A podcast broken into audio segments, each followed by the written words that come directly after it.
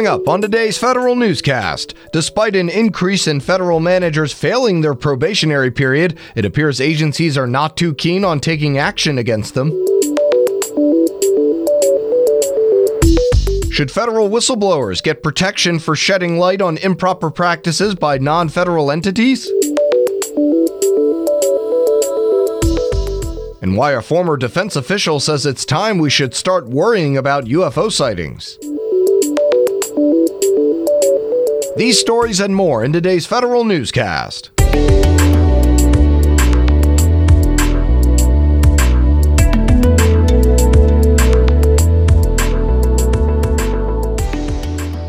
Welcome to another edition of the Federal Newscast. I'm Eric White.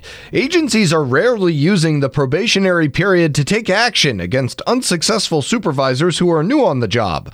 The Merit Systems Protection Board finds between 1999 and 2016, only about seven for every 1,000 new supervisors faced consequences for failing their probationary period. MSPB research finds supervisors historically survived the probationary period. The likelihood of probationary period failure was even less frequent 20 years ago. Agencies removed just 63 new supervisors for failing their probationary period back in 1999. The Office of Special Counsel wants whistleblower protections to extend to federal employees who uncover wrongdoing by any entity in the private sector and not just federal agencies. It files a brief with MSPB for a case involving a Treasury employee who says she was retaliated against for disclosing improper practices by a non federal bank. OSC says the Whistleblower Protection Act should extend to those making claims about non federal entities.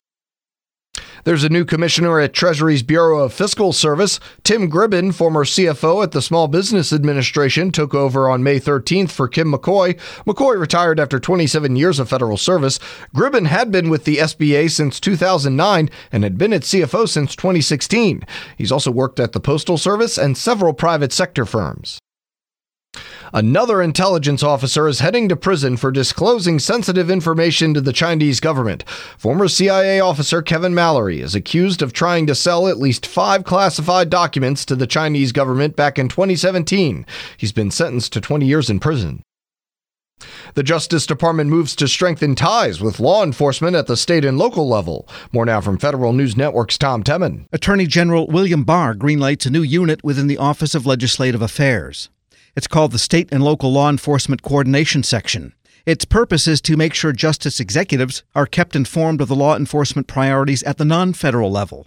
The section's first task is developing a plan for how to engage directly with state and local entities and making sure justice officials attend all the right conferences and meetings. I'm Tom Temin. The Housing and Urban Development Department is looking for help standing up its Office of the Chief Data Officer.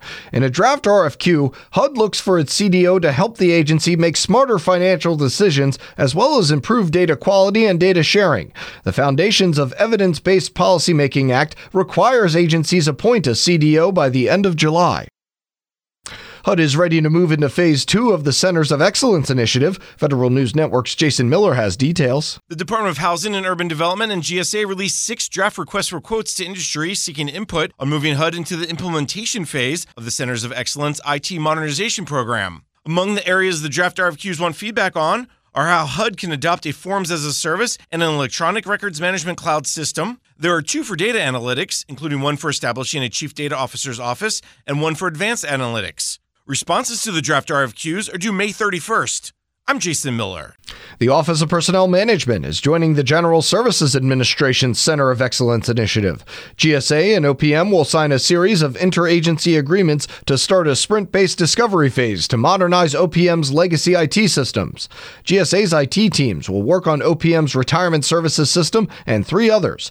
OPM is the third agency to partner with GSA Center of Excellence. The partnership is also part of the Trump administration's plan to merge some of OPM's existing activities with GSA without legislation The Pentagon's Inspector General says DoD is out of compliance with the Improper Payments Elimination and Recovery Act for the seventh straight year.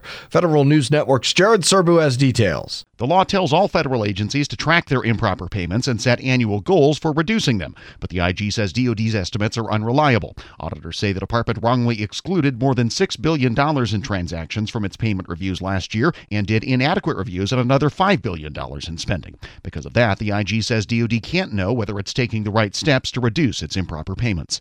Jared Serbu, Federal News Network. A former defense official is sounding the alarm about UFOs, though it's not aliens that former Deputy Assistant Defense Secretary Christopher Mellon is worried about.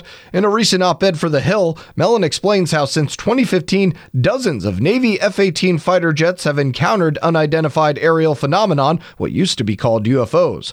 Rather than extraterrestrials, he says it likely means a potential adversary has mastered technologies the U.S. has not matched. He wants Congress to investigate the sightings and deliver its findings to the public. And House Armed Services Committee ranking member Mac Thornberry wants to punish the Defense Department for dragging its feet on implementing congressionally mandated acquisition reforms. He's looking to include an idea in the next Pentagon funding bill which fences off funding from the DoD Chief Management Officer until it has a plan to cut DoD's fourth estate. You can find more information about these stories at federalnewsnetwork.com, search Federal Newscast, subscribe to the Federal Newscast on iTunes or Podcast One, and follow us on Twitter. Our handle is at Federal Newscast. I'm Eric White.